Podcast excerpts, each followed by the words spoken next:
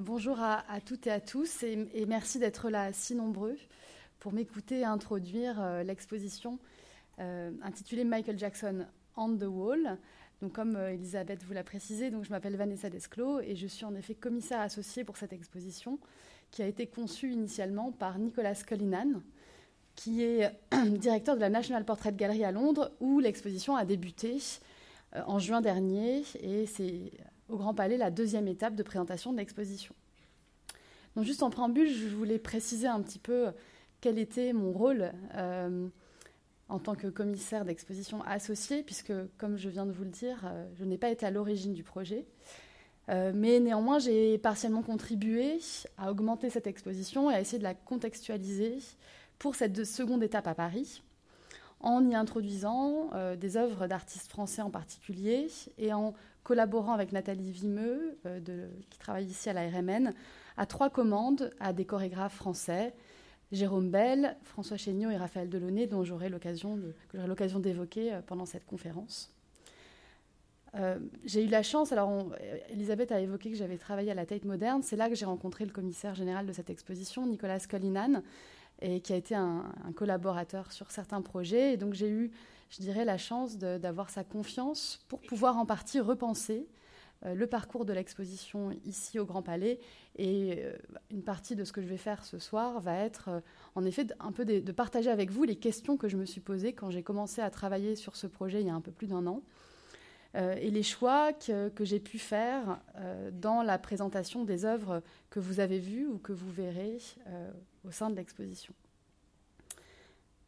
Nicholas Cullinan, il est historien de l'art, commissaire d'exposition et directeur de cette institution qui s'appelle la National Portrait Gallery. J'insiste parce que l'idée de faire une exposition autour de Michael Jackson part aussi du contexte spécifique de l'institution dans laquelle cette exposition est née. Mais c'est aussi un fan de Michael Jackson, ce que je ne suis pas peut-être à la même hauteur. Je reviendrai là-dessus. Ça n'a pas d'incidence néanmoins sur la relation que j'ai eue à l'exposition. Et ce qu'il a partagé avec moi au début du projet, c'est son enthousiasme, l'enthousiasme qu'il a eu à l'origine en se rendant compte de la récurrence d'un intérêt pour Michael Jackson partagé par de nombreux artistes dans le champ des arts visuels. Il n'a cessé de s'étonner tout au long du projet et jusqu'à sa nouvelle présentation à Paris, quand j'ai eu la possibilité d'introduire de nouveaux artistes dont il n'avait pas forcément connaissance dans cette deuxième étape de l'exposition. Donc il s'est vraiment étonné du nombre d'artistes qui ont souhaité, au sein même de leur travail, représenter, citer, rendre hommage à Michael Jackson. Après l'enthousiasme inhérent à cette prise de conscience d'un possible impact de Michael Jackson sur les 4 dernières décennies de l'art contemporain, sa recherche et l'exposition à laquelle il a abouti ne font pas que révéler cet impact, ils le fabriquent. Et j'insisterai sur ce premier point qui me semble essentiel. L'exposition, elle ne joue pas seulement un rôle de révélateur de Michael Jackson comme icône ou muse de l'art contemporain, mais l'exposition fabrique ce statut iconique. Et il était essentiel pour moi de réfléchir aux enjeux de cette fabrication de et par l'exposition. Donc, l'exposition Michael Jackson on the Wall, elle est la première exposition dont le sujet principal est Michael Jackson. Aucune autre exposition n'a jusqu'à présent été possible. Mais elle est possible à travers cet angle très spécifique et pour le moins inattendu, qu'est l'impact de Michael Jackson sur l'art des années 80 à aujourd'hui. À mon sens, l'exposition, elle pose 2 questions clés, et j'aimerais vraiment que ces 2 questions, elles constituent un cadre pour cette conférence, puisqu'elle a été un cadre pour moi pour réfléchir à cette exposition. Qu'est-ce que les artistes du champ des arts visuels nous livrent comme portrait de Michael Jackson en tant qu'artiste lui-même ? Et la seconde question serait, qu'est-ce que ces œuvres, qui ont en commun la référence à cette personnalité hors du commun, nous racontent des 4 dernières décennies de l'art contemporain ? Donc ces questions, je ne les traiterai pas séparément, mais je souhaite en effet qu'elles constituent une partie du cadre de réflexion que je vais vous proposer ce soir. Cette exposition, elle trouve une résonance particulière en France, dans le contexte actuel, qui diffère à certains égards, à beaucoup d'égards, je dirais même, du contexte britannique où l'exposition a débuté. La question de la construction sociale, culturelle et politique de la race reste dans ce pays un enjeu difficile à aborder. Nous nous accordons certainement, et je l'espère, tous et toutes ici, pour reconnaître que le racisme est un phénomène social, culturel, politique, qui éveille en nous de la colère, de l'incompréhension, voire du mépris. Mais nous savons qu'il reste une réalité quotidienne qui impacte nombre de nos concitoyens et concitoyennes. Le racisme est présent dans nos institutions, nos écoles, nos universités, dans la rue. Il s'immisce parfois de manière moins reconnaissable dans nos processus de recrutement, dans nos approches des savoirs, des cultures, dans les médias. Il est encore difficile de parler de racisme aujourd'hui en France car le mot « race » est tabou. On le comprend peut-être aisément du fait des origines de cette notion. En Grande-Bretagne, au contraire, il est tout à fait acceptable de demander à quelqu'un de se définir comme blanc ou noir, avec des dizaines de variations possibles autour de ces qualificatifs, leur associant des origines plus spécifiques en termes de communauté ou de confession religieuse. En France, se déclarer racisé, c'est-à-dire affirmer l'impact de la construction sociale de la race sur son identité et sur la perception qu'ont les autres de nous-mêmes, semble encore aujourd'hui une impossibilité. Car cette affirmation est considérée du point de vue public comme un affront au principe d'égalité érigé en valeur ultime de notre République. Alors voilà pourquoi une grande exposition, ayant pour sujet principal un artiste africain-américain qui a inspiré beaucoup d'artistes racisés aux États-Unis et en Europe, et parmi ces artistes, des femmes dont l'engagement féministe est connu, Faith Ringgold, Faith Ringgold, Emma Amos, Lorraine O'Grady, Suzanne Smith-Spinello, m'a semblé comporter des enjeux spécifiques ici au Grand Palais. Notons qu'au moment même, à Paris, une exposition de l'œuvre de Jean-Michel Basquiat est en cours à la Fondation Vuitton. Une exposition sur le modèle noir s'ouvrira en mars 2019 au musée d'Orsay. Et deux célébrités africaines-américaines de la musique, Beyoncé et Jay-Z, ont récemment choisi le musée du Louvre comme décor d'un clip musical. Ce même musée ayant répliqué en proposant aux visiteurs un parcours spécifique des œuvres apparaissant dans ce même clip. Voilà Faith Ringgold, que je citais juste avant. L'exposition Michael Jackson on the Wall a ouvert ses portes depuis maintenant une semaine. Et je ne peux pas m'empêcher de réfléchir aux questions qui ont surgi, en particulier sur la dimension critique de l'exposition et sa capacité à aborder des enjeux politiques comme celle du racisme, justement. Cette question est essentielle, cette question de la dimension critique de l'exposition, et il me semble qu'à travers les œuvres des artistes et en résonance avec la manière dont Michael Jackson s'est lui-même positionné, l'exposition ne propose pas une lecture frontale des questions politiques qui la traversent. Nous verrons que certaines œuvres révèlent néanmoins des positions politiques très affirmées. L'œuvre que j'ai choisi de garder à l'écran pour le moment en est l'écho. Et ces œuvres, elles reflètent l'engagement des artistes qui les ont réalisées. Et je reviendrai assez spécifiquement au cours de la conférence sur ces engagements. Alors, je vous le disais, je ne suis pas une spécialiste de Michael Jackson, ni une fan par ailleurs. Et si j'ai nécessairement beaucoup appris sur sa vie et son œuvre en m'immergeant dans ce projet, cette exposition se déploie sur un seuil très mince, que je voudrais que tout le monde ait bien en tête ce soir et en regardant l'exposition. Un seuil très mince qui sépare ce qu'est la personnalité de Michael Jackson et son œuvre, et le symbole, la muse, le modèle, la figure culturelle qu'il représente ici, et qui est le lieu d'une convergence entre une cinquantaine d'artistes au sein de cette exposition. Des artistes connus, beaucoup moins connus, des artistes qui se sont plongés dans Michael Jackson comme un sujet qui les a occupés parfois pendant des années, et d'autres pour qui Michael Jackson est un moment, un personnage qui arrive presque par accident dans leur travail. Une chose néanmoins qui me semble maintenant évidente au sujet de Michael Jackson, c'est sa capacité, à force de travail, pour éviter de parler de génie, d'absorption et d'invention, à ne pas se conformer aux standards et aux règles et de déstabiliser les oppositions, voire de les transcender complètement en proposant un troisième, voire un quatrième terme. L'opposition entre un sujet politique et un sujet trivial, purement esthétique par exemple, ne fonctionne pas ici. Cette opposition n'opère pas comme grille de lecture. Le qualificatif de politique n'est pas réservé à certaines thématiques telles que le racisme, aussi fondamentale soit-elle. L'exposition fourmille d'enjeux propres à l'histoire de l'art, au mode de représentation, à l'hybridation entre différentes cultures visuelles qui sont autant d'enjeux politiques pour les artistes qui s'en saisissent, visibilité, appropriation des outils de la représentation par des personnes associées aux marges, marges culturelles, sociales, politiques, de genre, représentation du pouvoir, relation entre identité et culture visuelle. Non sans humour, bien sûr, et avec une légère provocation, je dirais ici que le clinquant, ou le fameux bling, en anglais, est politique. Un des enjeux qui me semble central avec cette exposition est donc bien d'interroger les cultures visuelles multiples qui sont rendues manifestes à travers Michael Jackson. Et je le dis en aparté, mais cette conférence inaugurale ne va que toucher et frôler l'ampleur de cette diversité des cultures visuelles. Et c'est bien sûr dans la construction du programme des conférences d'histoire de l'art avec Elisabeth Grassi qu'on a essayé de donner une véritable ampleur à ces questions. Donc des cultures visuelles multiples qui sont rendues manifestes à travers Michael Jackson, une figure culturelle, hybride et singulière, s'émancipant des carcans assignés aux artistes africains-américains et en particulier du strict champ de la musique. Alors maintenant, je voudrais rentrer un peu plus en détail dans le parcours de l'exposition. Je vais essayer de ne pas tout dévoiler pour ceux qui ne l'auront pas encore vu et vous donner envie de la voir, mais quand même de vous en donner assez à voir pour ne pas vous laisser sur votre faim.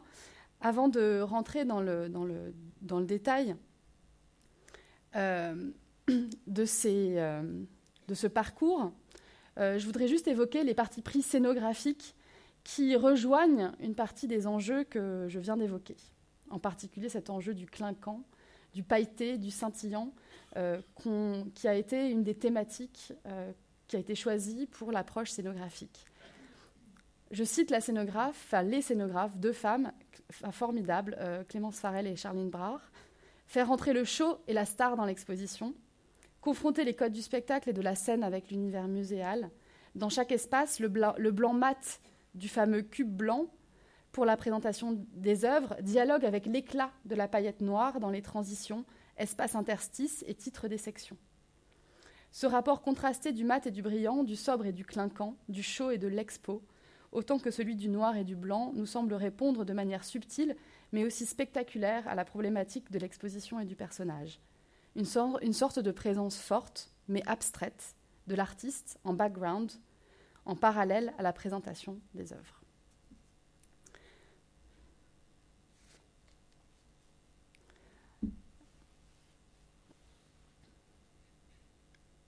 Ça, c'était pour illustrer en partie cette dimension de la brillance et du clinquant dans l'exposition, mais on aura plusieurs occasions de le voir plus précisément. L'exposition commence avec une œuvre monumentale. Un portrait équestre de Michael Jackson peint par l'artiste africain-américain Kehinde Wiley. Débuté en 2009, suite à une rencontre entre les deux artistes, l'œuvre a été terminée par Wiley après la mort prématurée de Michael Jackson.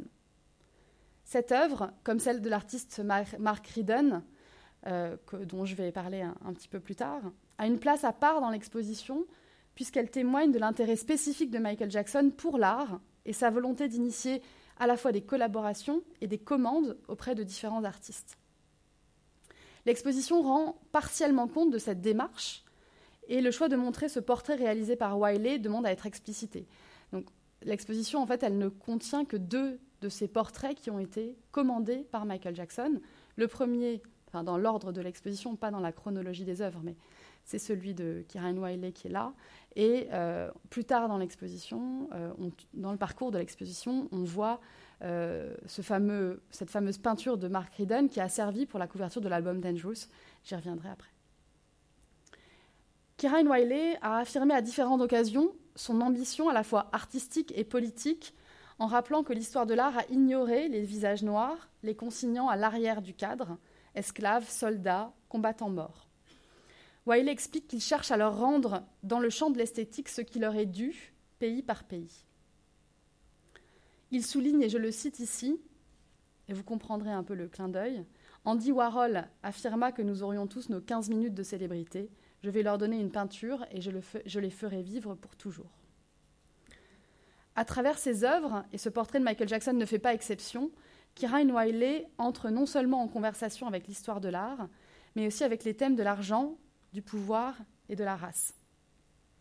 Il place des figures souvent anonymes, comme c'est le cas dans cette autre œuvre, qui serait l'œuvre que Michael Jackson a vue en 2007 au musée de Brooklyn, à New York. Et c'est en ayant vu ce tableau qu'il a souhaité plus tard rencontrer l'artiste. Donc Wiley place des figures souvent anonymes d'hommes noirs, marquées par leur invisibilité dans les espaces de la représentation passée ou présente, et il les met en hypervisibilité par l'usage du pastiche et du clinquant. Il décrit lui-même son portrait de Jackson comme grandiloquent, sirupeux et criard, tout en assumant la signification critique de cette proposition. Donc je vous disais ici une autre œuvre de Wiley qui serait celle que Michael Jackson aurait vue, qui est inspirée par le portrait de Napoléon par Jacques-Louis David, et donc qui appartient à la collection du musée de Brooklyn où s'était rendu Jackson. Donc commencer l'exposition avec cette toile permet de faire un clin d'œil à la monumentalité et au symbole culturel que représente le Grand Palais, mais c'est aussi une entrée en matière politique.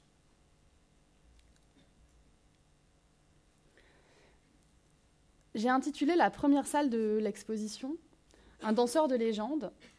Alors c'est là que ça contraste beaucoup avec une partie de ce que je viens de vous dire, mais je pense que l'ensemble de l'exposition alterne aussi entre des thématiques qui nous font découvrir des facettes très différentes qui ont intéressé les artistes vis-à-vis de Michael Jackson.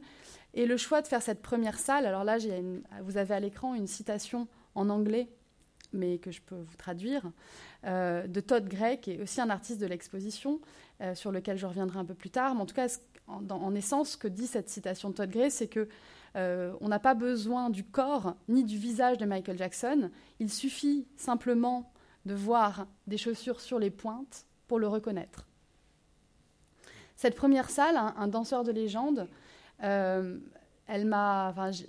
eu envie de rentrer dans l'exposition par la danse et par la performance pour deux raisons principales.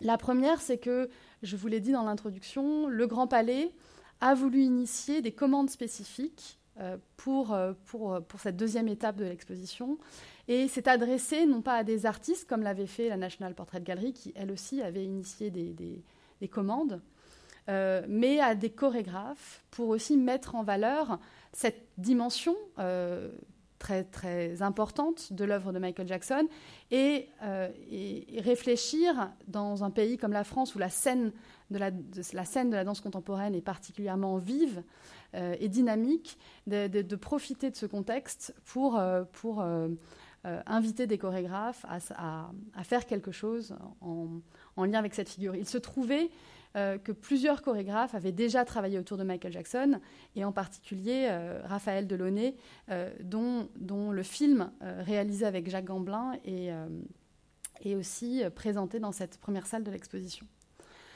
Mais je vais redire quelques mots du travail de Raphaël. Mais ce que je voulais dire, c'est que quand j'ai découvert la liste des œuvres de l'exposition, j'étais assez, au départ, un peu... Disons, je gardais quelques distances vis-à-vis de cet exercice du portrait et de l'hommage qui me semblait peut-être un petit peu académique, un petit peu scolaire. Et j'ai été heureusement surprise quand j'ai vu que certaines œuvres, qui me semblent très emblématiques de l'exposition, faisaient véritablement des pas de côté par rapport à ce travail du portrait. Et en particulier, les deux œuvres que j'ai souhaité mettre en conversation dans cette première salle, donc à gauche, une œuvre d'Apo Junior Bokayadom, un artiste d'origine britannique, dont le titre fait référence à une chanson de Jackson, Pretty Young Thing, et donc qui fait ce portrait de Michael Jackson seulement à partir d'un geste et d'un objet, ses mocassins noirs sur les pointes. Donc ce geste chorégraphique connu comme The Freeze, qui est là réalisé grâce à un travail à partir de cette suspension tenue par un bouquet de ballons multicolores. Et à droite, une œuvre de Dara Birnbaum, donc une commande qui, en fait, a été passée à l'artiste parce qu'en 1987, elle avait réalisé une ébauche, donc une œuvre qu'elle estimait comme inachevée. Elle avait simplement utilisé son appareil Polaroid. Alors Dara Birnbaum, elle est connue comme étant une des pionnières de la vidéo dans les années 70. Elle est connue aussi pour son engagement féministe. Et elle a fait ce geste assez simple. Elle regardait MTV, elle voit un clip, le clip de la chanson « The Way You Make Me Feel » de Michael Jackson, et elle photographie ce moment dans le clip où apparaît la silhouette de Michael Jackson, donc on ne le reconnaît. Elle dit que ce qui l'a fascinée, c'est de ne le reconnaître qu'à travers un geste du bras, un geste de la jambe. Et là encore, on n'a pas besoin d'avoir très peu d'informations sur son visage ou sur son corps pour savoir qui c'était. Donc cette façon de rentrer dans l'exposition par des portraits, je dirais, indirects, qui nous permettaient d'ouvrir un imaginaire et de mettre ces œuvres donc, en parallèle de une de ces trois commandes passées par le Grand Palais.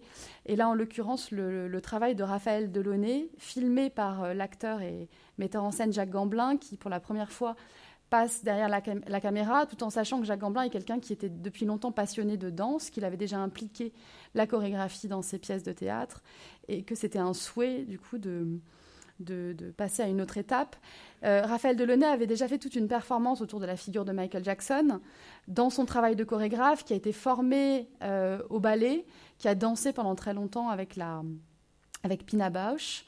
Elle a, dans ses pièces personnelles, elle s'est mise à réfléchir à l'héritage, un héritage afro-descendant dans le domaine de la danse et à métisser sa technique chorégraphique à partir de différentes influences, dont celle de Michael Jackson. Et c'est ce qu'elle met en scène dans le film.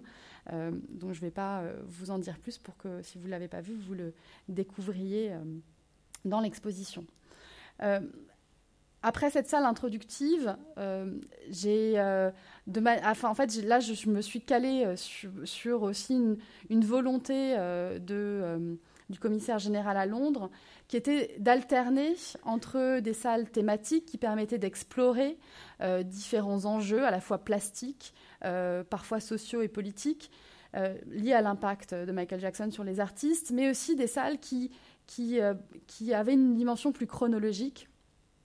Et c'est le cas de cette grande salle dans laquelle on entre assez rapidement dans l'exposition et qui permet d'aborder cette décennie des années 80 qui a été si cruciale dans l'accession de Michael Jackson à la célébrité, une célébrité qui dépasse largement la célébrité qu'il a connue quand il faisait partie des Jackson 5 et qui le fait basculer aussi en tant qu'artiste solo, c'est-à-dire qu'il s'émancipe aussi du contexte familial et va là assez radicalement commencer à proposer, à mettre en scène d'autres influences dans son travail musical et chorégraphique. Et on voit que les artistes...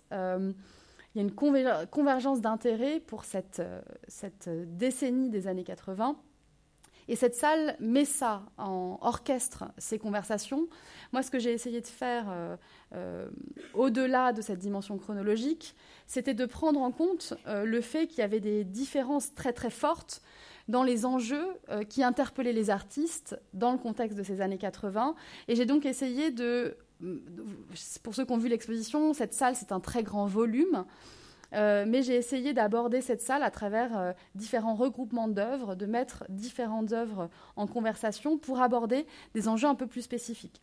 Un des premiers enjeux que cette salle tente de mettre en avant, c'est un enjeu identitaire africain-américain à travers des œuvres qui vont plus spécifiquement interroger le milieu social d'origine de Michael Jackson, et sa relation au travail. Alors là, c'est pour ça que j'ai mis en relation, dans les images que vous avez à l'écran, les œuvres de Rodney McMillian à gauche et de Suzanne Smith-Spinello à droite, des œuvres qui, très différemment, vont nous rappeler que Michael Jackson, avant d'être avant d'incarner ce génie qu'on a bien voulu lui prêter, c'est quelqu'un qui travaillait de manière acharnée et qui a dû travailler 10 fois, 100 fois plus que les autres pour sortir de son milieu d'origine. On voit dans l'œuvre de Rodney McMillian qu'il se saisit d'une tradition de la photographie conceptuelle, donc là des images, une image à gauche documentaire, la photographie du pavillon familial des Jackson à Gary, Indiana, et à droite un texte qui sont les paroles de la chanson Hi-Ho, issue du film de Walt Disney, Blanche-Neige et les 7 nains, qui évoque le travail des mineurs, donc là une relation très directe qui laisse néanmoins place à l'interprétation sur le rapport au travail dans l'univers familial, dans l'éducation de Michael Jackson. Et à droite, cette vidéo de Suzanne Smith-Spinello. Donc je ne sais pas si vous voyez, pour ceux qui n'ont pas vu l'exposition, je vais peut-être décrypter un peu l'image que vous avez, que vous voyez. En fait, c'est une séquence vidéo qui filme le décolleté de l'artiste et elle bouge au son d'une chanson de Michael Jackson issue de l'album Off the Wall de 1979, donc un de ses premiers albums solo. Et cette chanson s'intitule Working Day and Night, travailler jour et nuit. Ce qui nous interpelle dans cette image, c'est que visuellement, la culture visuelle avec laquelle on est confronté, c'est pas la culture visuelle de Michael Jackson lui-même, mais plutôt la culture visuelle du hip-hop. Alors il y avait des liens, il y a eu beaucoup de liens entre Michael Jackson et le milieu du hip-hop, d'un point de vue musical et visuel. Et on voit que là, Suzanne Smith-Spinello, elle vient jouer sur ces relations et poser la question, en reprenant cette chanson de Michael Jackson, poser la question de son hypersexualisation en tant que femme et de la représentation des femmes dans le milieu du hip-hop, et aussi cette question du travail et de la manière dont les femmes, et les femmes noires peut-être encore plus précisément, doivent travailler de manière acharnée pour également s'élever et rentrer dans une visibilité dans les milieux artistiques. Cette salle, autour des années 80, elle montre des pratiques d'artistes qui sont peu connus, Graham Dolphin, et qui néanmoins prennent une importance assez grande dans l'exposition. Graham Dolphin, l'exposition lui consacre beaucoup d'espace. Il y a un certain nombre d'œuvres de cet artiste, en particulier des œuvres de très grand format, puisqu'il a créé des assemblages à partir de couvertures d'albums, des albums en particulier Off the Wall et Thriller. Là, c'est une œuvre de format un peu plus modeste. D'ailleurs, ces œuvres-là sont encadrées, ce qui fait que, en tant que spectateur, vous pouvez vraiment vous en approcher dans l'exposition, ce qui n'est pas le cas des grands formats. Et si vous approchez des œuvres, en fait, vous vous rendez compte qu'il y a une sorte de piège visuel. De loin, on a l'impression simplement de voir des couvertures d'albums. En l'occurrence, ici, c'est le vinyle, la pochette vinyle de Thriller qui est ouverte. C'est cette image-là qu'il y a à l'intérieur. Et en fait, quand on s'approche, on se rend compte que l'artiste a inscrit à la surface de ces objets, à la main, les paroles des chansons de Michael Jackson. Donc il y a 6 œuvres de Graham Dolphin dans l'exposition. Et à travers ces 6 œuvres, c'est l'intégralité des 616 chansons du répertoire de Michael Jackson, 90 000 mots qui sont inscrits à la surface. Et pour les 2 nouveaux grands formats, c'est 1 an de travail, alors pas à plein temps. Mais on a là aussi la mise en lumière d'un artiste qui, même s'il n'est pas très connu dans le champ de l'art contemporain, est mis en avant pour l'investissement, l'engagement qu'il a avec l'œuvre de Jackson, et aussi la confrontation entre un travail manuel, un travail technique qui prend du temps, quelque chose qu'admirait particulièrement Jackson dans le domaine artistique, et des objets manufacturés issus de l'industrie musicale. On a aussi dans cet ensemble des œuvres qui nous montrent que certains artistes, et en particulier les 2 artistes que je mets en avant ici, Mark Flood, un artiste américain, et on voit là qu'on est dans des périodes très différentes, 1984 pour ce collage de Mark Flood, qui travaille à partir d'une image d'une image publique de l'artiste, qui était associée d'ailleurs à un titre. Donc une image pensée par Jackson, encore une fois, du point de vue esthétique. Alors moi, j'attire votre attention sur ce bijou qu'il porte. Et on verra aussi que c'est un des enjeux esthétiques récurrents dans l'intérêt que lui portent les artistes. C'est aussi la manière dont il va transcender les codes vestimentaires du genre. Un travail que Mark Flood a fait sur le visage de Jackson, ce travail, à part le collage, de rendre un visage monstrueux, qui est un travail que Mark Flood faisait autour de la célébrité et pas autour spécifiquement de la figure de Jackson. Mark Flood, qui lui-même était musicien, avait fondé un groupe de musique punk et s'intéressait à produire dans la culture visuelle une critique de la célébrité et des médias. Donc là, Michael Jackson arrive dans le travail de cet artiste en tant que célébrité et une célébrité hyper médiatisée. Et à droite, une œuvre donc, qui a été spécifiquement introduite dans l'exposition parisienne d'une artiste française, Anne Bourse, un livre d'artiste qui s'intitule Hidden Mag, qui a été réalisé en 2016. Et Anne Bourse, elle dit « Moi, Michael Jackson, je connais très peu, j'écoute. » Et quand je suis dans mon atelier, j'écoute toujours de la musique. Et elle a une pratique du dessin quotidienne et assez compulsive. C'est-à-dire que quand elle commence un dessin, elle va couvrir plusieurs pages. Et parfois, du coup, elle finit par relier un petit livre. Et elle disait, à ce moment-là, j'écoutais un album de Jackson en boucle. Et j'ai produit une série de dessins autour de lui. Mais on voit bien que là, Jackson intervient comme un accident dans l'œuvre de ces artistes, ce qui diffère complètement de l'engagement que peut avoir quelqu'un comme Dolphin ou qu'a pu avoir ce fameux artiste, Andy Warhol, qu'on désigne comme le précurseur, celui qui a rendu possible l'accession de Michael Jackson au statut, qui aurait rendu possible cette accession au statut d'icône de l'art.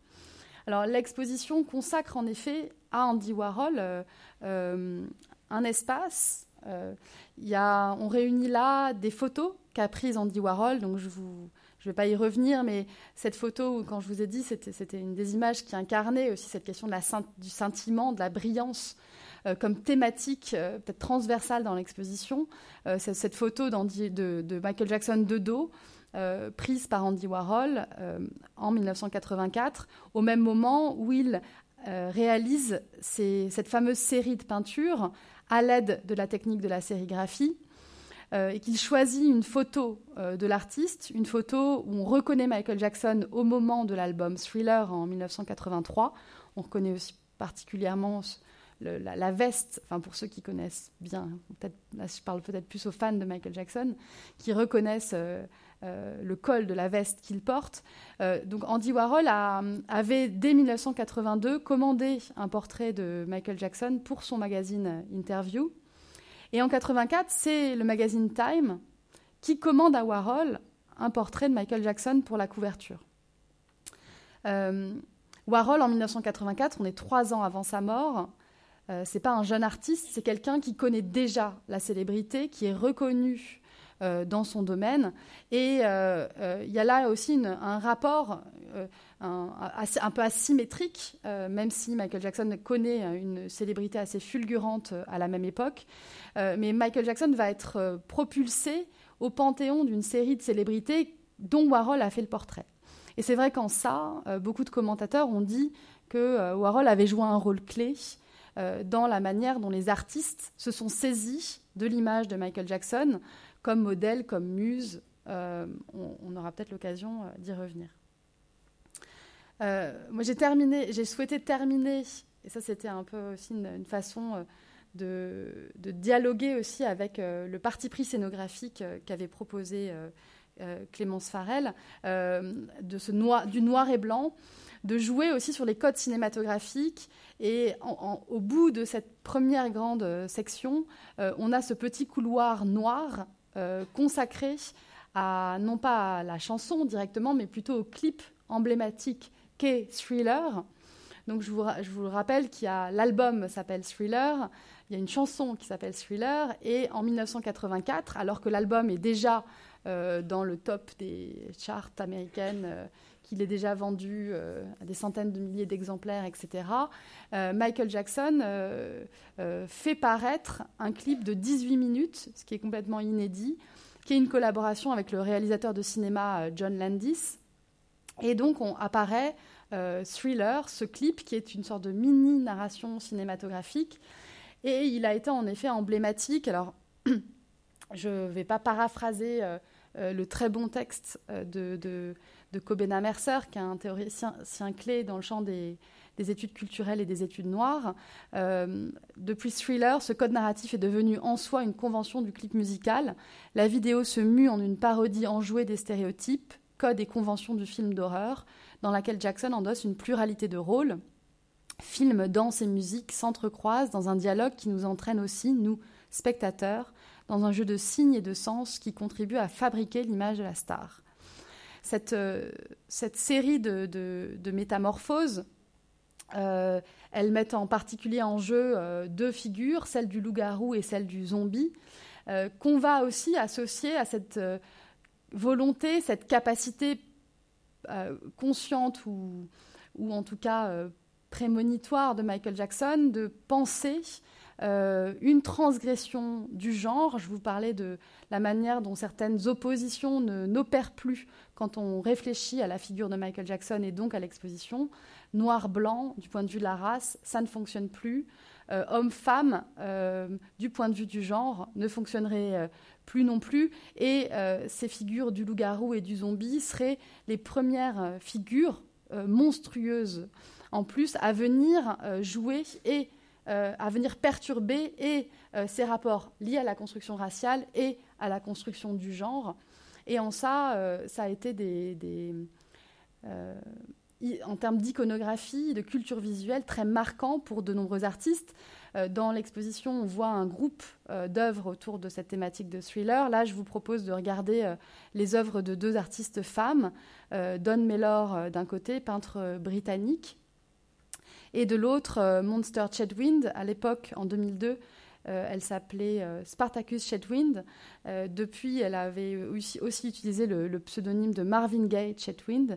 On a là une performance qu'elle a réalisée en 2002, où avec un groupe d'amis et d'autres artistes, ils ont reconstitué une chorégraphie avec les costumes, les maquillages du clip de Thriller. Et vous en avez un extrait dans l'exposition.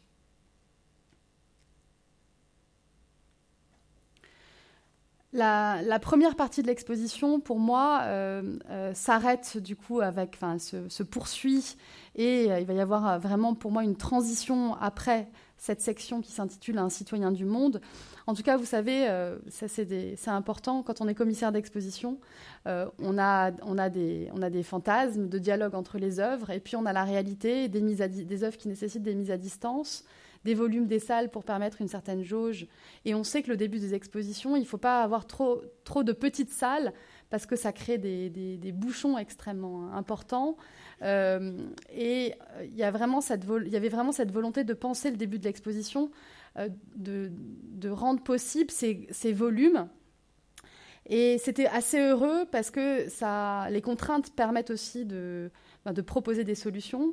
Donc, je vous ai parlé de cette grande salle autour des années 80 qui, après, avait été un peu sous-divisée. Mais la troisième salle, intitulée « Un citoyen du monde », c'est aussi un autre grand volume qui fait dialoguer un assez grand nombre d'œuvres et en particulier des œuvres des artistes Faith Ringgold, dont vous aviez vu une image un peu plus tôt dans la présentation, mais aussi une autre peintre, Emma Amos, et l'artiste David Hammons, dont là, vous voyez l'installation au bout de la salle. Une installation qui est intitulée « Which Mike do you want to be like ?», qui date de 2001 et sur laquelle je reviendrai juste après.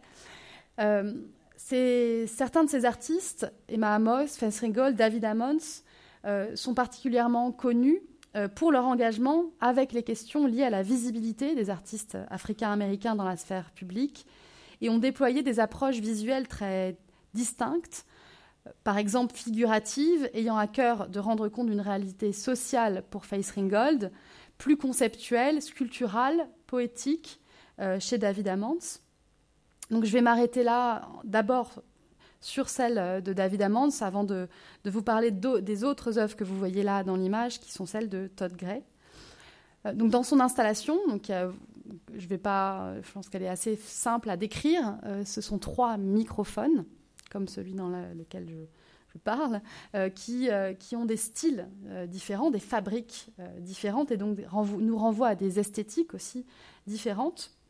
Le titre « Which mic do you want to be like ?» est un jeu de mots sur le mot microphone, le diminutif de ce mot mic, le mic en anglais, mais aussi sur le diminutif du prénom Michael, en faisant référence à 3 figures médiatiques, publiques, africaines-américaines: Michael Jackson, Mike Tyson, le boxeur, et Michael Jordan, le basketteur, qui par ailleurs avait été mis en scène dans un des clips de Michael Jackson pour sa chanson « Jam ». Donc il y a là aussi des relations entre ces figures. Et David Hammons semble, en faisant référence à ces 3 personnes, ces 3 figures, nous interpeller sur la place assignée aux hommes noirs dans la société américaine, en évoquant les domaines dans lesquels leur réussite est acceptable, c'est-à-dire la musique et le sport. La place importante de la musique dans la culture africaine-américaine semble ici aussi évoquée, et par son absence, Hammons pointe la difficulté pour une culture visuelle d'exister. Il rejoint en cela l'enjeu de l'invisibilité et le problème de la reconnaissance de l'apport des artistes africains-américains à l'histoire de l'art et à la culture visuelle contemporaine. Mais l'importance de la figure de Jackson, qui peut paraître relativement anecdotique dans l'œuvre de David Hammons, prend au contraire un sens très particulier et apparaît d'une toute autre ampleur dans l'œuvre du photographe Todd Gray. Donc là, je vais vous mettre une autre vue de la salle d'exposition. Donc là, vous voyez un petit peu mieux ce que je disais quand je parlais de cette première partie de l'exposition, qui est vraiment très ouverte. Todd Gray, il a été l'un des photographes personnels de Michael Jackson de la fin des années 70 au début des années 80. Et là, on voit qu'il y a un ensemble très riche d'œuvres de cet artiste qui ont été rassemblées. Ces œuvres, elles datent autour de 2013 et 2014, donc des œuvres assez récentes. Dans le travail de Todd Gray, Jackson continue à l'arrière-plan d'incarner ce roi de la pop, célébrité planétaire, reconnaissable à certains costumes de scène, à certaines postures, comme vous le voyez là, je pense, dans les œuvres que vous pouvez observer à l'image. Mais il devient une figure plus abstraite, dont le visage est systématiquement oblitéré, un sujet noir exemplaire du continent africain, ici incarné par des hommes noirs anonymes et des paysages photographiés au Ghana, jusqu'au contexte spécifique des États-Unis. Dans ces assemblages, superposant des photographies dont l'encadrement fait directement allusion à un contexte domestique, Todd Gray fait rentrer en collusion des temps et des géographies multiples et contradictoires, comme pour nous rappeler la complexité des enjeux qui sous-tendent toute réflexion sur l'héritage de l'esclavage et du colonialisme et des cultures visuelles et politiques issues de ces différents métissages. Michael Jackson, du fait de sa biographie, de sa volonté artistique de dépasser les normes liées à la construction sociale et culturelle de la race, et de ses engagements, humanitaires en particulier, apparaît dans les œuvres des artistes comme une figure culturelle au croisement d'enjeux politiques et sociaux complexes qui dépassent le cadre de la construction identitaire africaine-américaine et touche à une culture mondialisée qui perpétue l'impuissance et l'invisibilité des communautés noires. C'est pour ça je n'ai pas explicité le choix du titre de la salle. Un citoyen du monde. Il y a eu cette difficulté à un moment donné dans ma réflexion sur l'exposition de vouloir ne pas, ce que je vous le disais au tout début, ne pas échapper, ne pas essayer d'éviter la discussion autour de la construction raciale et du racisme, mais en effet ne pas non plus imposer ce sujet comme étant un sujet plus important que ce qu'il a été du point de vue des engagements de Michael Jackson. et de rendre quand même leur dû aux artistes qui, eux, ont souhaité repositionner Michael Jackson comme un artiste noir. Et je vais faire un retour en arrière un petit peu bizarre, mais c'est pas très grave, on a un peu de temps. Chez Faith Ringgold, par exemple, qui replace Michael Jackson comme une figure politique fondamentale aux côtés d'autres défenseurs des droits civiques, et en particulier des figures comme Martin Luther King, comme Rosa Parks, comme Nelson Mandela. Il y a là, dans le travail de Faith Ringgold, une affirmation qui pose un paradoxe par rapport à certains débats et peut-être un manque de prise de position dans le discours de la part de l'artiste concerné, c'est-à-dire Michael Jackson. Donc, intituler cette salle « Un citoyen du monde » me permettait, et je ne suis pas sûre que c'était une solution idéale, mais d'essayer de mettre en perspective cette zone d'incertitude du point de vue de l'importance de la construction identitaire dans le positionnement de Michael Jackson et de permettre une ouverture. Et cette ouverture, elle se fait aussi par l'introduction de l'œuvre de Jonathan Horowitz. Il n'y a pas d'image là à l'écran, mais c'est un travail vidéo que ceux qui ont vu l'expo ont peut-être en tête, qui est un travail assez simple du point de vue de sa fabrication. Il s'est approprié un clip de Michael Jackson, le clip de la chanson Earth Song, et il a inversé littéralement la bande. Donc la séquence défile à l'envers. Et en fait, je ne sais pas si vous vous souvenez ou si vous avez en tête ce clip, mais dans le clip de cette chanson, Michael Jackson chante au milieu de scènes de catastrophes, de déforestation, de zones désertiques où règne la faim, la famine, de zones de guerre. Et à un moment donné, comme un démiurge qui a la capacité de transformer le monde, il tape du pied et le processus s'inverse, les forêts reverdissent, les gens ressuscitent. Donc le clip va de la catastrophe, de l'apocalypse vers le renouveau. En inversant les choses, Jonathan Horowitz donne l'image inverse, c'est-à-dire qu'on va de la paix vers le chaos. Et ce qui se passe aussi du point de vue de la voix et de la gestuelle de Michael Jackson est aussi de l'ordre de la distorsion, de rendre aussi le langage inaudible et la voix plus monstrueuse, du coup moins harmonieuse. Donc il y a l'introduction dans cette salle de cette œuvre qui vient aussi perturber une lecture trop strictement, trop frontalement identitaire des enjeux politiques et de la conscience politique qui intéressait les artistes chez Michael Jackson.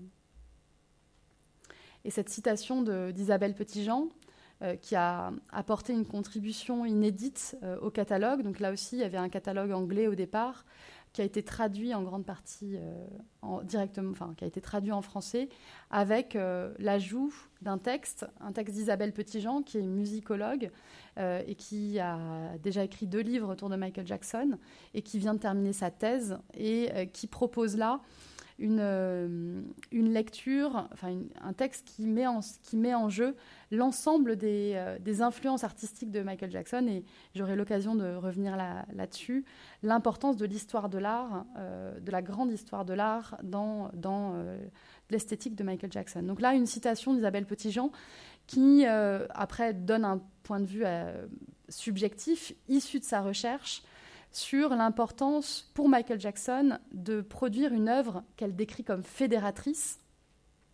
en tentant de réconcilier des différentes franges du public plutôt que d'opposer, et donc de partir d'un point de départ que serait l'égalité, le désir d'égalité entre les peuples, et non pas le point de départ que seraient les luttes contre le racisme, etc. Donc il y a cette volonté aussi de trouver, de dépasser, encore une fois, comme l'a fait Michael Jackson, d'essayer de dépasser certaines oppositions et et certaines divisions.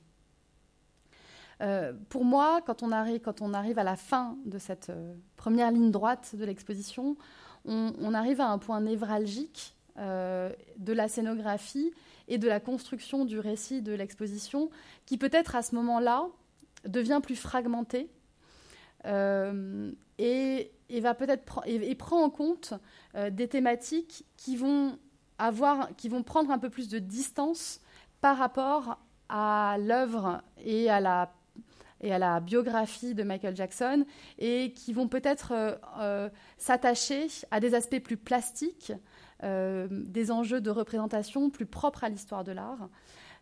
Et on a ce moment où arrivent deux thématiques qui sont... Donc on est à un point de l'exposition où, en tant que spectateur, alors que vous êtes assez contraint dans votre parcours, vous avez le choix d'aller d'abord vers le masque ou vers cette autre section qui tourne autour de la question de l'icône et de l'idole.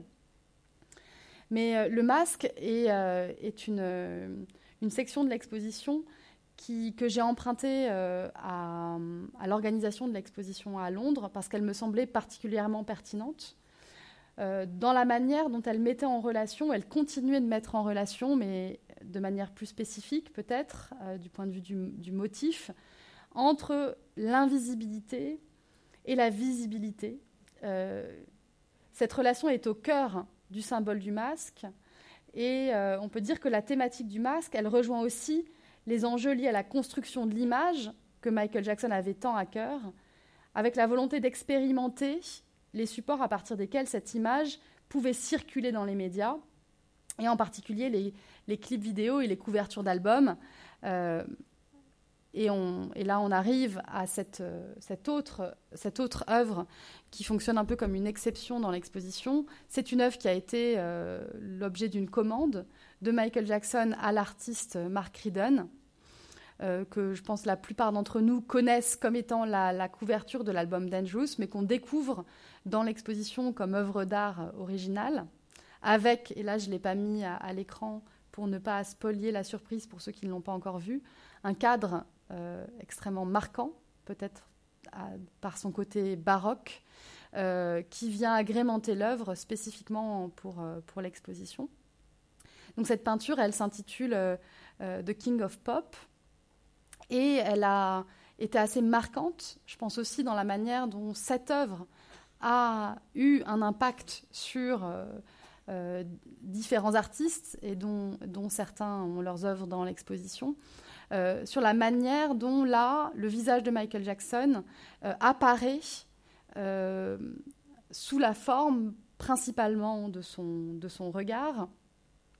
Cette peinture, elle révèle aussi donc l'intérêt, la passion même, je dirais, que Michael Jackson avait pour l'histoire de l'art, et la manière dont il se nourrissait de différentes traditions de l'histoire de l'art, de différentes traditions de la représentation dans son propre travail.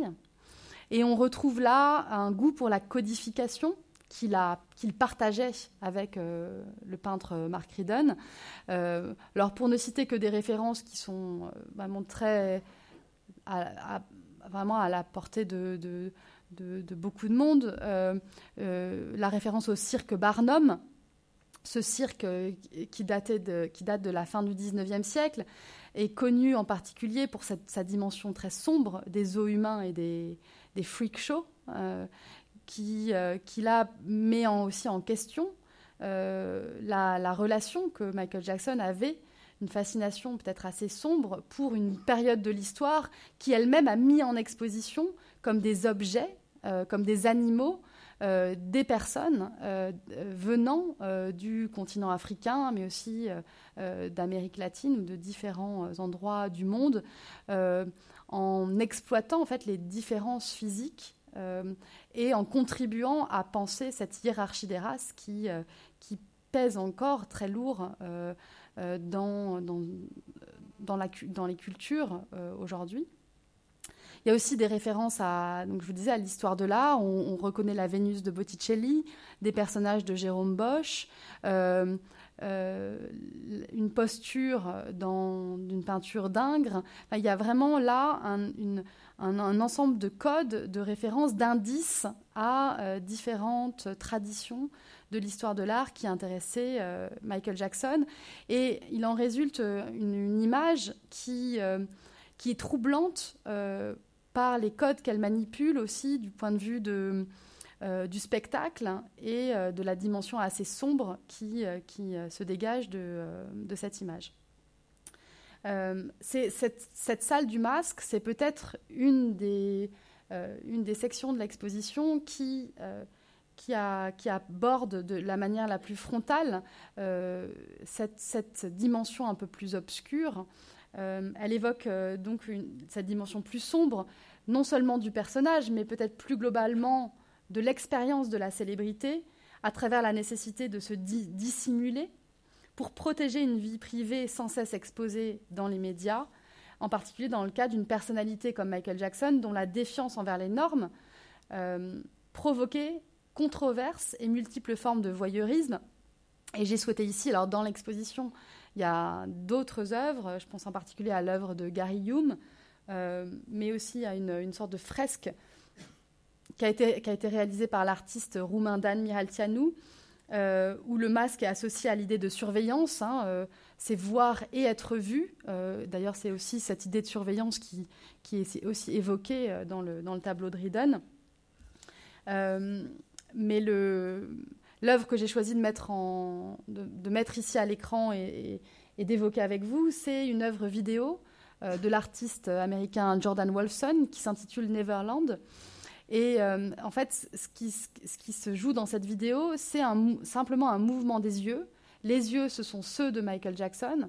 Et ce que l'artiste a fait, il a travaillé à partir d'une vidéo existante, une vidéo qui a été réalisée par Michael Jackson en 1993, au moment où il est accusé pour la première fois de violence sur des enfants. Et en 1993, il décide de prendre la parole et de s'exprimer directement depuis son ranch de Neverland. Donc c'est un discours qui est diffusé simultanément à la télévision, où il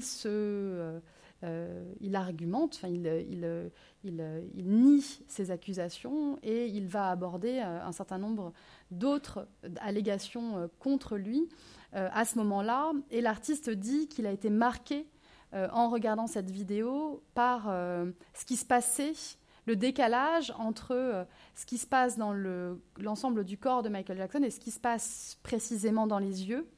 Et c'est ça qu'il essaye de conserver.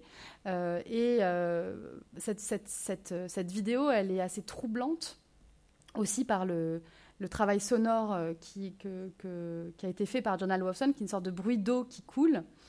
Et on a là vraiment l'image d'une figure qui est complètement désincarnée, avec des mouvements des yeux qui expriment une forme d'inquiétude. Et cette désincarnation, on va voir qu'elle va se retrouver, cette idée que le corps de Michael Jackson, le visage de Michael Jackson va se résumer à un moment donné à son seul regard, va être quelque chose qui, de manière assez troublante, va se retrouver en écho, comme ça, à travers plusieurs œuvres de l'exposition et en particulier au sein de cette section. Alors là encore, un emprunt aux mots très justes de Kobena Mercer. Dans Le visage de Garbo, Barthes s'interrogeait sur l'attrait quasi universel qu'exercent des stars de cinéma comme Chaplin, Hepburn et Garbo, assimilant leur visage à un masque, support plastique sur lequel la société inscrit en lettres majuscules ses propres préoccupations. Le visage de Jackson est l'un de ces masques, car il a généré et génère toujours cette même fascination qui fait de lui une star de cinéma bien davantage qu'un artiste du rhythm and blues moderne. Vous noterez que cette citation, elle est issue d'un texte de 86. La transformation du visage, les transformations les plus radicales du visage de Michael Jackson ont lieu plus tard. On voit bien que Kobena Mercer a assez bien cerné déjà ce qui se passait là dans ce phénomène et qui n'a fait que peut-être d'aller vers une exaspération dans les années 90 et au tournant des années 2000. Je vous le disais, il y a ce point névralgique où on a presque face à face dans une sorte de drôle de danse qui se fait en tournant autour d'un espace. Une section que j'ai souhaité intituler « Icônes et idoles ». Alors, depuis le début de ce projet d'exposition... Pardon, je vais voir un petit peu...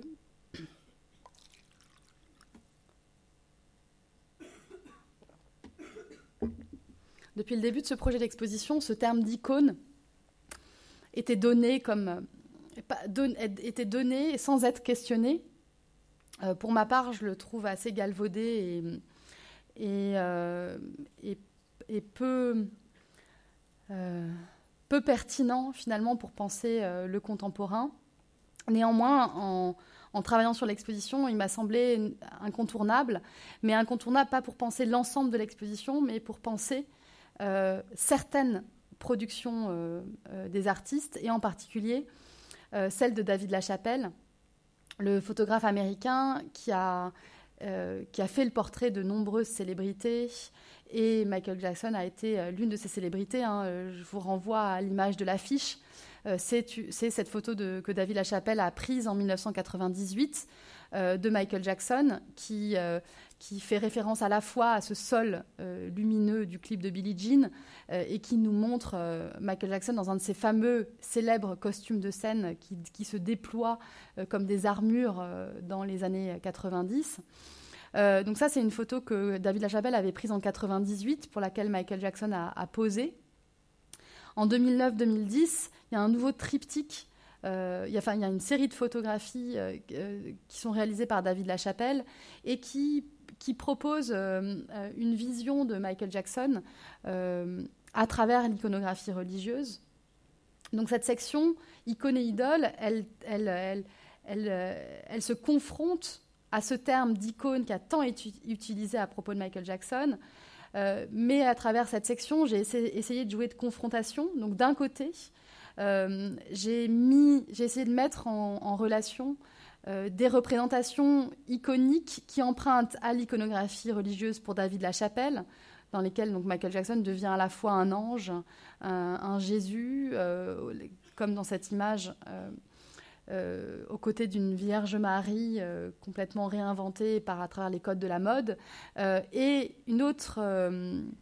un autre ensemble de représentations qui est proposé par un artiste d'une plus jeune génération, Michael Robinson, avec cette vidéo qui s'intitule « These Hammers Don't Hurt Us », où là, la figure de Michael Jackson, elle devient une figure déifiée, issue d'une ancienne Égypte fantasmée, dans laquelle il croise le chemin de Liz Taylor, qui a incarné Cléopâtre dans le film éponyme de 1963.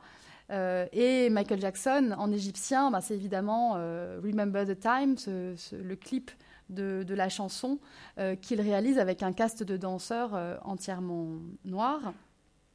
Donc cette Égypte fantasmée, elle me semblait être intéressante d'entrer en dialogue avec cet autre récit mythique qui est celui de la Bible. Et on voit là que dans l'œuvre de Michael Robinson, il y a une autre icône qui apparaît, c'est Liz Taylor, elle-même une des muses, une des célébrités dont Warhol a fait le portrait, amie très proche de Michael Jackson dans la vie.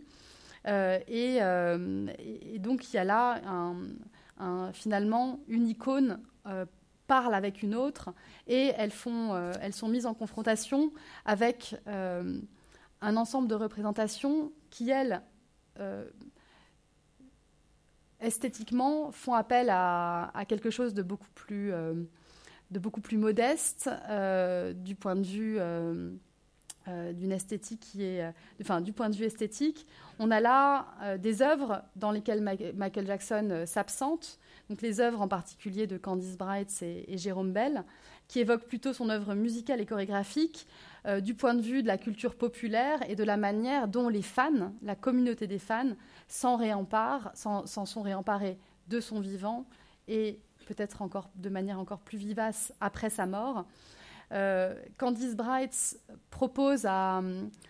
fait appel à un ensemble de fans, et elle va leur proposer individuellement d'être filmés et enregistrés dans un studio professionnel à Berlin, et elle leur demande de chanter a cappella l'entièreté de l'album Thriller. Donc l'installation qui est visible dans l'exposition et qui s'intitule King, un portrait de Michael Jackson, c'est une sorte de chorale, donc un travail de post-production qui remet en scène l'ensemble de ces 16 portraits chantant en chœur, les 42 minutes qui représentent la totalité de l'album Thriller. Et Jérôme Bel, donc, qui est l'un des chorégraphes à qui le Grand Palais a passé commande, lui va choisir de proposer à une trentaine d'interprètes, jeunes et moins jeunes, amateurs et professionnels, de tous traverser une pièce blanche en réalisant le moonwalk. Pour ceux qui ont vu l'exposition, je pense que c'est un des passages de l'exposition où on entend plus les gens rire. Il me semble que c'est un rire qui répond à la maladresse dans laquelle on se projette tous si on s'imagine danser le moonwalk. Mais c'est aussi un rire très attendri à la vue de ses fans, avec une communauté qui est complètement transgénérationnelle, et même si elle est pour le coup très européenne, puisque les œuvres ont été réalisées en Allemagne pour Candice Breitz, en France pour Jérôme Bel, mais on imagine, en tout cas on arrive un peu à se projeter que cette communauté pourrait brasser beaucoup, beaucoup plus large. On arrive vers les dernières salles de l'exposition. Et je vous le disais, quand on arrive dans cette dernière partie de l'exposition, il me semble que les thématiques ont tendance à se détacher d'une lecture plus directe et frontale de l'œuvre et de la vie de Michael Jackson pour peut-être explorer quelque chose qui va nous plonger dans des atmosphères et aussi adresser des problématiques plus directement liées à l'histoire de l'art. La salle qui suit cette section autour de l'icône et de l'idole, elle s'intitule « Dédoublement ». Alors, je l'ai expliqué, je pense, de manière assez simple dans le texte de la section. Il y a beaucoup d'œuvres qui se sont intéressées à la thématique de la multiplication, de la déformation, en écho direct ou très indirect aux transformations physiques de Michael Jackson, mais aussi à ces transformations fictives. Je vous rappelle que déjà avec Thriller, la thématique de la métamorphose du monstre était déjà très centrale. Mais dans cette salle autour des dédoublements, et là j'ai souhaité mettre en avant en particulier deux œuvres, celle de Paul Pfeiffer, en fait, qui est un ensemble de toutes petites vidéos, pour ceux qui ont vu l'exposition, à travers lesquelles Paul Pfeiffer travaille là aussi plastiquement à partir de l'image de Michael Jackson pendant ses concerts et va, par une opération de miroir, en fait, créer ce nouveau personnage qui nous fait penser aussi à l'homme de Vitruve de Léonard de Vinci, qui est un artiste que Michael Jackson admirait profondément. Et on a là chez Pfeiffer une sorte d'invention d'un corps complètement technologique. Michael Jackson, par ailleurs, était un des premiers artistes à avoir introduit la vidéo dans ses concerts, donc à avoir introduit énormément d'innovations technologiques dans le travail de la scène. Et on voit là, chez Pfeiffer, l'invention, en écho à Michael Jackson, de ce monstre technologique, de ce corps qui devient cyborg, non humain, qui, là encore, du point de vue de la métaphore, nous renvoie au corps de Jackson, à la fois aux fantasmes et aux polémiques ces transformations ont alimentées. Mais on voit là aussi chez Pfeiffer une métaphore poétique qui travaille aussi le langage, Live Evil. Ce titre nous renvoie au palindrome. Et il y a là un ensemble de jeux qui dépassent aussi une interprétation littérale de Michael Jackson et qui nous renvoie à un travail sur l'impact des technologies et sur l'esthétique des technologies.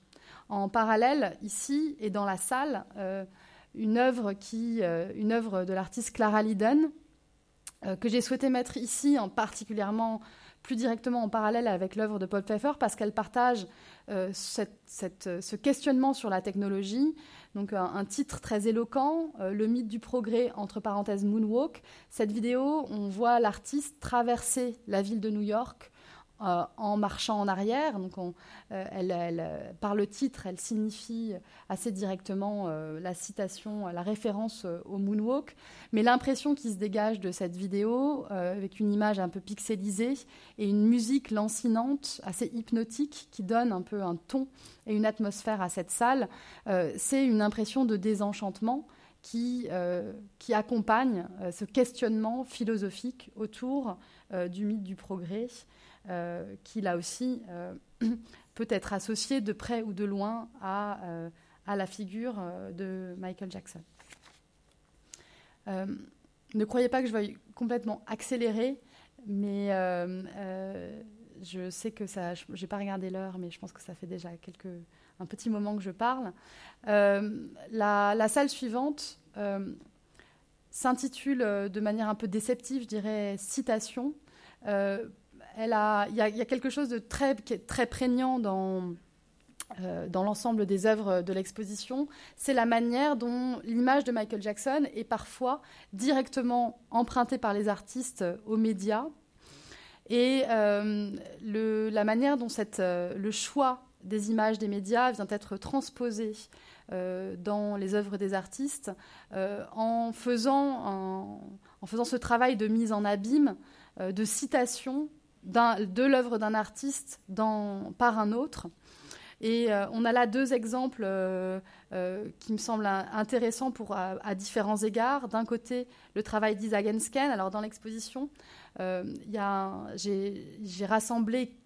œuvres d'Isa Genzken qui sont rassemblées et qui permettent aussi d'avoir un aperçu assez détaillé de l'œuvre de cet artiste. Et il y a plusieurs choses qui convergent dans l'œuvre d'Isa Genzken et qui sont, à mon avis, passionnantes du point de vue du regard qu'elle porte sur Michael Jackson. C'est d'abord la décision d'emprunter à une série de portraits très célèbres de Michael Jackson, les portraits qu'a réalisés la photographe américaine Annie Leibovitz en 1989 et qui sont parus dans le magazine Vogue. Donc ce sont ces portraits que vous voyez dans l'image qui est à droite. Un portrait où on reconnaît ce même pas légendaire qu'est le freeze, mais où on reconnaît là aussi une image de Michael Jackson très androgyne. Alors on imagine le tournage, le shooting photo avec le ventilateur qui permettait de créer cet effet de cheveux dans le vent et de chemises qui se soulèvent, mais on peut pas rester indifférent à ce corps imberbe, à la manière dont Annie Leibovitz sublime à ce moment-là l'apparence de Michael Jackson. Et Isa Genzken ne s'y trompe pas. La figure qu'elle met en parallèle, c'est le David de Michel-Ange, pour 2 raisons. Peut-être l'une que j'ai déjà évoquée, c'est l'intérêt. Michael Jackson citait très régulièrement Michel-Ange. Il était fasciné par les artistes de la Renaissance parce qu'il disait que c'était des artistes qui avaient des compétences dans différents domaines. L'architecture pour Michel-Ange, par exemple, mais Léonard de Vinci aussi pour son statut d'ingénieur. Il y avait le goût d'une expression totale chez Jackson qu'il reconnaissait chez ces artistes-là. Et Isa Genzken met là en relation non pas seulement l'œuvre de Michel-Ange en tant que telle, mais le David en particulier, cette sculpture-là en particulier. Et ce qui est intéressant avec Isa Genzken, c'est qu'elle fait aussi référence, et c'est vrai, cette même image du retable de Cologne de Stéphane Lochner que vous voyez tout en bas de l'image, elle circule dans les 2 grands formats qui sont dans l'exposition à l'identique, mais elle va aussi travailler cette œuvre en 2 dimensions en l'emmenant vers la sculpture, en travaillant avec des surfaces qui sont pliées, en travaillant avec de la peinture en spray qui évoque le graffiti. Voilà chez Genzken que viennent se mélanger différentes cultures visuelles qu'elle emprunte à ce qu'elle voit chez Michael Jackson, c'est-à-dire l'intérêt pour l'art de rue, le graffiti, la référence à la grande histoire de l'art, avec le XVe siècle avec Lochner et la Renaissance avec Michel-Ange. Et dans une œuvre que vous ne voyez pas là, mais qui est dans l'exposition, l'introduction de ces matériaux scintillants, clinquants, qui viennent là aussi évoquer cette dimension bling de l'artiste et aussi ce rapport à une culture plus matérialiste avec laquelle on associe Michael Jackson. En parallèle, j'ai souhaité ici évoquer Louise Lawler, photographe américaine, qui, ici, Alors Louise Lawler, elle est connue pour ses photographies d'exposition. Elle photographie les œuvres d'autres artistes dans des contextes d'exposition, parfois aussi de maisons de vente. Elle a à deux reprises photographié l'œuvre de Jeff Koons, l'œuvre qui est maintenant femme de manière célèbre, qui n'est pas dans l'exposition, pour des raisons que je n'évoquerai pas parce que je pense que c'est pas passionnant, mais elle n'a pas pu être prêtée tout simplement. Mais cette œuvre de Jeff Koons, elle est présente à travers non seulement les photographies de Louise Lawler, mais aussi les satires assez grotesques d'un autre artiste qui est Paul McCarthy. Et Louise Lawler, à travers Jackson, elle vient là nous parler de la valeur de l'art, de l'importance aussi de l'importance de l'argent aussi dans la question de la valeur, puisqu'elle va mettre en scène à deux reprises l'œuvre de Jeff Koons, qui représente Michael Jackson et son chimpanzé Bubbles. La première fois en 1989, la première fois que l'œuvre est exposée dans une exposition monographique de Koons qui s'intitule Banality. L'œuvre s'intitule All Those Eyes et met en scène comme ça différents personnages de la culture populaire. Donc aux côtés de Michael Jackson, on a aussi la Panthère Rose et Jane Mansfield. Mais aussi en 2003, au moment où l'œuvre de Koons est vendue dans la maison d'art Sotheby's pour plusieurs millions de $. Et là, de nouveau, Louise Lawler photographie l'œuvre de Koons. Vous la verrez dans l'exposition. Je n'ai pas d'image là à l'écran.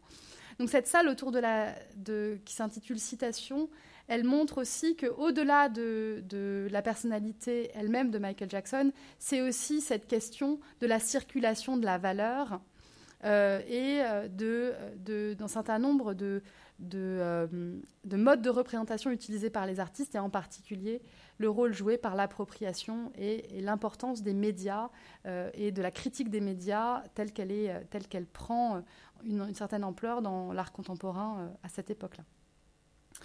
On arrive à la toute dernière salle de l'exposition, et pour moi, il y a là quelque chose qui était important. C'est toujours difficile de terminer une exposition. Cette exposition-là en particulier, il y avait intuitivement deux désirs de ma part, que les spectateurs, les visiteurs partent avec un imaginaire qui n'était peut-être pas celui qu'ils attendaient. Donc je vais revenir là-dessus dans une petite minute. Mais c'était aussi de rendre compte à travers cette dernière salle de l'importance de l'histoire dans l'esthétique et la culture de Michael Jackson. Et moi, j'en suis souvent arrivée à le décrire non seulement comme quelqu'un d'excentrique, d'exubérant peut-être, de dramatique par certains côtés. Et ça, c'est un trait qui ressort. Je ne vous parle pas je ne le connaissais pas, donc je n'essaye pas de caractériser sa personnalité, mais plutôt de ce qui, de traits qui empruntent aussi à la culture visuelle, qui se manifestent dans les représentations données par les artistes, mais aussi d'anachronique. J'ai rarement vu un artiste qui en découvrant petit à petit ses goûts artistiques, faisait autant référence à l'histoire et à la grande histoire, parfois avec un goût peut-être un peu douteux, du point de vue, je dirais, académique, très proche aussi de l'image que j'ai en française qui a peu voyagé aux États-Unis de ce qu'est Las Vegas et de cette culture de la copie et du pastiche. Michael Jackson était connu pour quand il aimait une toile et qu'il ne pouvait pas du tout la voir, pas seulement par manque d'argent, mais tout simplement parce qu'elle appartenait à des musées et qu'elle faisait partie de collections complètement inaliénables. Il faisait faire des copies pour avoir les œuvres dans sa maison. Par amour, vraiment, par amour pour ses œuvres, en tout cas, c'est ce que j'en ai compris. Donc ce décalage avec son temps m'a interpellée. J'ai eu l'impression, et je l'ai toujours, qu'il est un personnage qui est à la fois complètement contemporain, complètement dans son temps, et en même temps sans arrêt en décalage avec son temps. Et du coup, c'est l'artiste François Chéniaud, avec lequel on va terminer ce moment de conférence, qui a utilisé le terme de transhistorique. Il traverse des périodes de l'histoire et il les met en contact de manière parfois vraiment inattendue. Et c'est quelque chose que j'ai voulu mettre en avant dans cette salle, tout en étant sensible aussi aux artistes qui avaient tenté de faire œuvre de mémoire en employant des références à l'histoire de l'art qui permettaient là aussi d'intégrer le portrait de Jackson à l'histoire, en particulier par l'utilisation de la peinture, en référence à l'histoire de la technique. Je pense en particulier à ce portrait de Johannes Kars qu'on voit ici le plus à gauche de l'image, et à ses côtés, un portrait très différent, une peinture de l'artiste africain-américain Lyle Ashton Harris, qui vient reproduire en peinture sur un tissu funéraire ghanéen la dernière couverture du magazine Ebony pour laquelle Michael Jackson a posé. L'anecdote, c'est que c'est au moment où il faisait le shooting photo pour sa dernière couverture d'Ebony au musée de Brooklyn qu'il a vu pour la première fois le travail de Kehinde Wiley.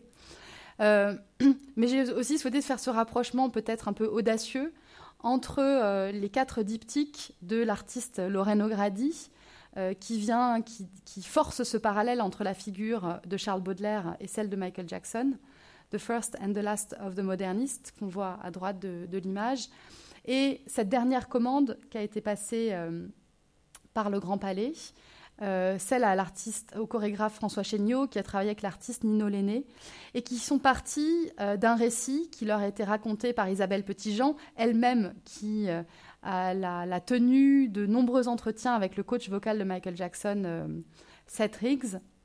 Seth Riggs a dit à Isabelle Petitjean que Michael Jackson aimait chanter de l'opéra en studio pour travailler les différentes textures de sa voix, qu'il avait pensé à un moment donné peut-être en enregistrer, finalement ça ne s'est jamais fait, et que parmi les opéras qu'il aimait chanter se trouvaient des opéras du XIXe siècle, français, de la période du romantisme, et en particulier Jules Massenet.